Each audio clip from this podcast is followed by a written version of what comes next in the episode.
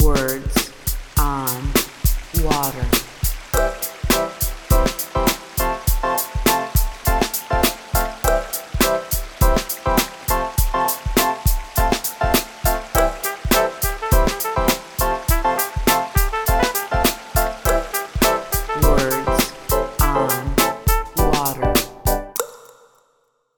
Welcome to Words on Water, a podcast from the Water Environment Federation. This is the host, Travis Loop. I am joined by Katie Henderson, Senior Program Manager for the Value of Water campaign, who is here to talk about a new report that has been released. Very important stuff. It's the economic benefits of investing in water infrastructure with the subtitle How a Failure to Act Would Affect the U.S. Economic Recovery. Katie, it's great to have you on the podcast again. It's great to be here again. Thanks, Travis. Yeah, so I uh, I am very excited about this report. This is the type of information and data and really talking points that our sector needs to continue to make its for investment. Um, could you talk a little bit about the report and, and why it was created before we dive into a lot of the, the findings and numbers? Sure. This report summarizes um, modeling of the impact of water infrastructure on the national economy. The Value of Water campaign partnered with the American Society of Civil Engineers, or ASCE, to commission this report, and basically it does three things. It summarizes where we are today in terms of our current water infrastructure needs and spending, and then it models what the economic impacts will be if our investment trends stay the same over the next 10 or 20 years. And then finally, it models what they will be if we fully meet our water infrastructure needs. So, those two contrasting pictures are a compelling case, I think, for increasing our investment in water systems. Awesome. And I, this was a little bit of a collaborative report. Um, and could you talk just about uh, who was involved in putting this report together and kind of what the approach was? Sure. So we worked with the uh, economic research team EBP, and they worked in partnership with a couple other uh, economist teams, including Downstream Strategies and the University of Maryland's um, Inforum group, which houses the big inter-industry model LIFT that we relied on for our economic projections. And then we also had input from both an ASCE um, sort of advisory committee as well as a subcommittee from um, our Value of Water campaign supporters. And they all helped review and shape um, the report as well as fine tune some of the assumptions that had to be made at the beginning in order to inform the modeling. Um, so it was truly a collaborative effort. Awesome. Yeah, I, I think it's really uh, was important to kind of let folks know that there was that great team involved. This is this is a incredibly credible document.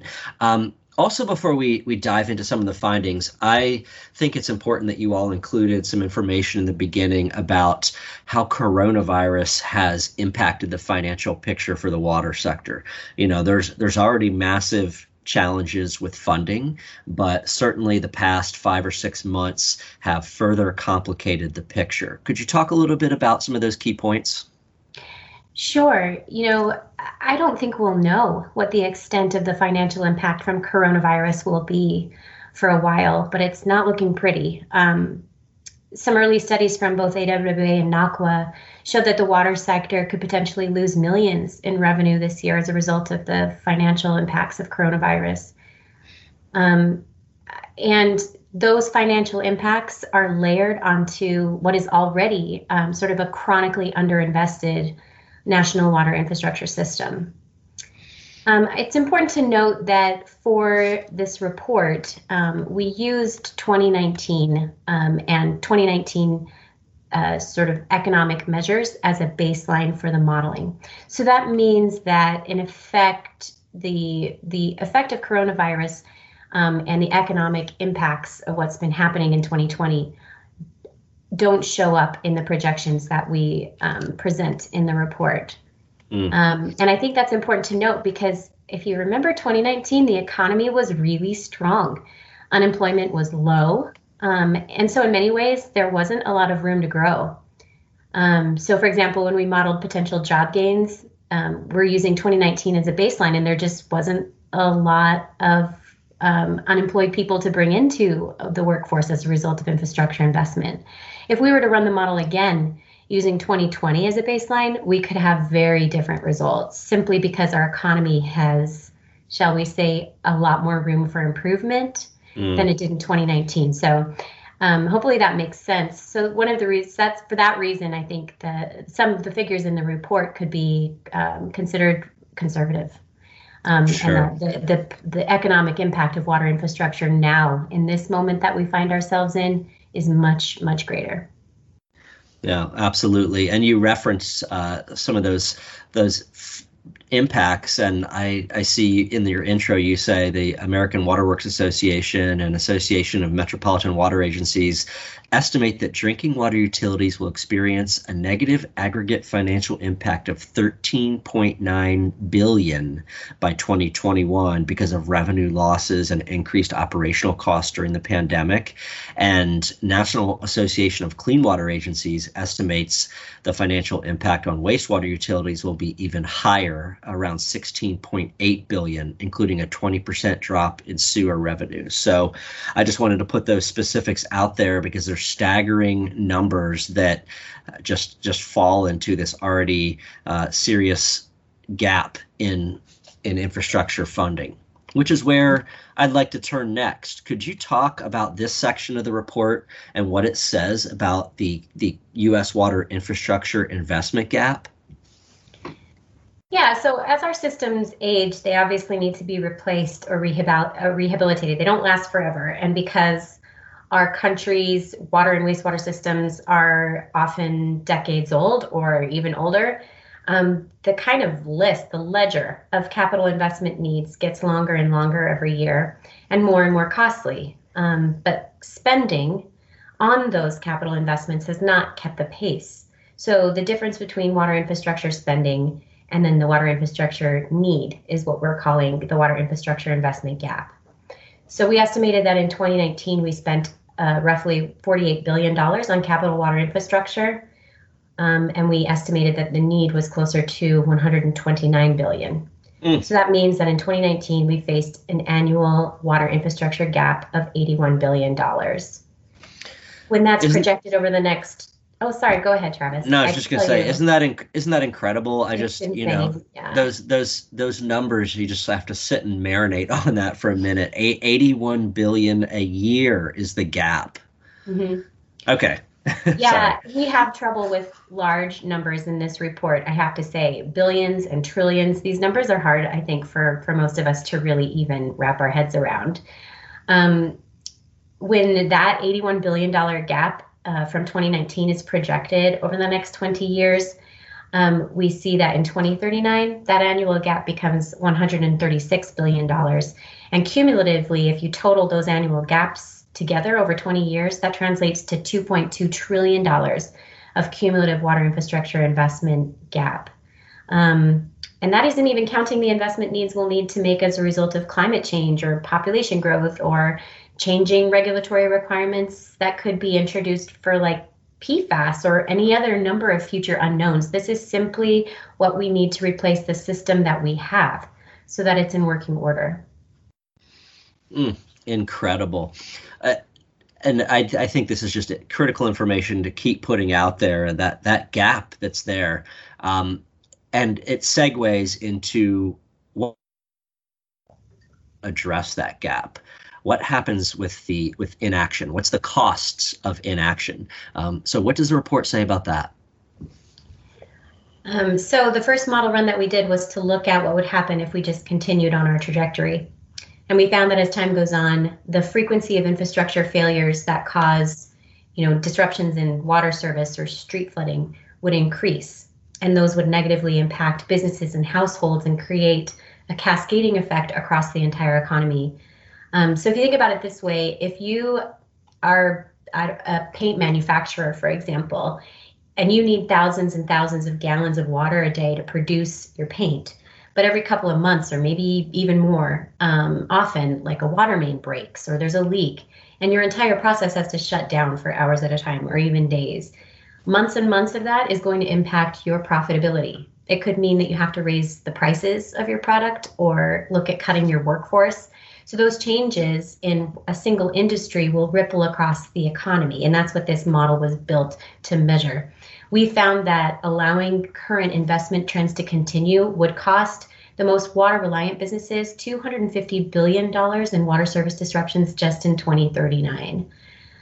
$4.5 trillion of business sales would be lost in 20 years. And by 2039, 636,000 uh, jobs would be lost annually. So the total impact on GDP would be a loss of $2.9 trillion. Um, and house, and no, trillion. So we're getting into those Tri- yeah. that are hard to really understand. um, yeah, but, but that's, that's, that's really what, what is about this report and this analysis is that it comes up with those huge numbers um, when you when you look at the gap and when you look at how to every facet of our economy and society um, you you get these enormous impacts. And the whole idea is like we we need to change this quickly yeah. so we don't end up on that end.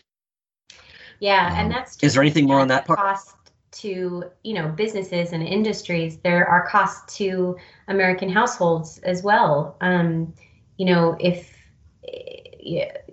a household is going to bear some um, increased costs if water infrastructure keeps failing um, too so in addition to potential uh, wage decreases and job losses um, we estimated that water infrastructure failures would cost households seven times more in 2039 than they did in 2019. Um, we estimated that American households paid about $2 billion to deal with water service disruptions um, in 2019, and that would be 14 billion in um, 2039. And that's not counting medical costs, which we also estimate will rise by about 7.7 billion dollars cumulatively over 20 years. Um, so these are there's there's cost to kind of the kind of large giant macroeconomic system, but also on an individual household level, um, not investing in our water infrastructure is extremely costly. Mm, incredible. I, the the big other side of this coin is the economic benefits from investing in water infrastructure, addressing the investment gap, uh, and I think the report does a tremendous job in laying out a, a lot of information on that front. Could you talk about some of the kind of top level findings? Sure. So, um, luckily, we didn't just do doom and gloom in this report, and we did model the upside. What would the benefits be from closing the infrastructure gap? So, in this scenario, we made the assumption that 100% of our capital water investment needs were met, and then looked at what happens over 20 years. And we found that the economic benefits are equally huge. Um, there would be an immediate effect of an influx of spending on um, additional jobs, especially in construction, as those capital projects are put in the ground across the country. But after that, we would begin to experience the benefits of more reliable water infrastructure. So if we go back to the hypothetical scenario of the paint, the paint manufacturing plant, if they never have to pause production because of water service disruptions, then they can be more efficient and productive Maybe they can increase their own capital spending or raise wages or hire more workers. They'd be able to sell their products more cheaply, which would raise demand. And they'd find that their product would be more domestically or even globally competitive. So, in this future scenario, business sales would increase and GDP would grow by 4.5 trillion dollars. So again, that investment gap is 2.2 trillion dollars. So we're talking about increasing spending by 2.2 trillion dollars and we get 4.5 trillion in GDP. Businesses would gain $225 billion in export value. And we found that wholesale trade, motor vehicles, aerospace products, chemicals, those are the industries that would see their export values increase by $10 billion or more each. Um, so fully, fully, fully funding those infrastructure needs would also create about 800,000 new jobs in 2039, um, and wages would rise households would see $2.8 trillion in disposable income increases, which translates to about $2,000 per household. And as we know, wages and disposable income um, are a web of interrelated factors that affect health over a lifetime. Um, so people with lower incomes tend to have higher risk of heart disease, diabetes, stroke, chronic disorders. And other studies have shown that as jobs and wages and other ec- indicators of economic prosperity improve, so does public health. So I think the bottom line here is that adequate investment in water infrastructure protects public health directly by maintaining safe water quality, which is our core business. That's what we do. And also indirectly by creating the economic conditions that enable our communities to thrive it really jumps out at me when you look at the kind of like the big total cost of inaction, uh, which was in the trillions, but then look at the economic benefits of investment, which was in the trillions. You know, and you mm-hmm. you add those up, and you've got two very different extremes. Um, you know, it's a it's a stark choice that, that, that it lays out.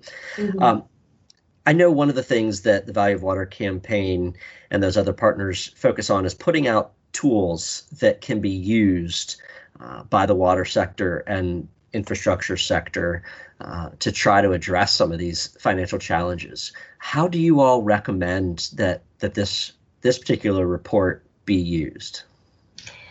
So we want everyone to take the findings from this report and reach out to your elected officials at your local, state, and national levels and tell them um, this is what we stand to lose. This is what we stand to gain. Our water systems are the lifeblood of our communities, and this is not an issue that can be left off the table.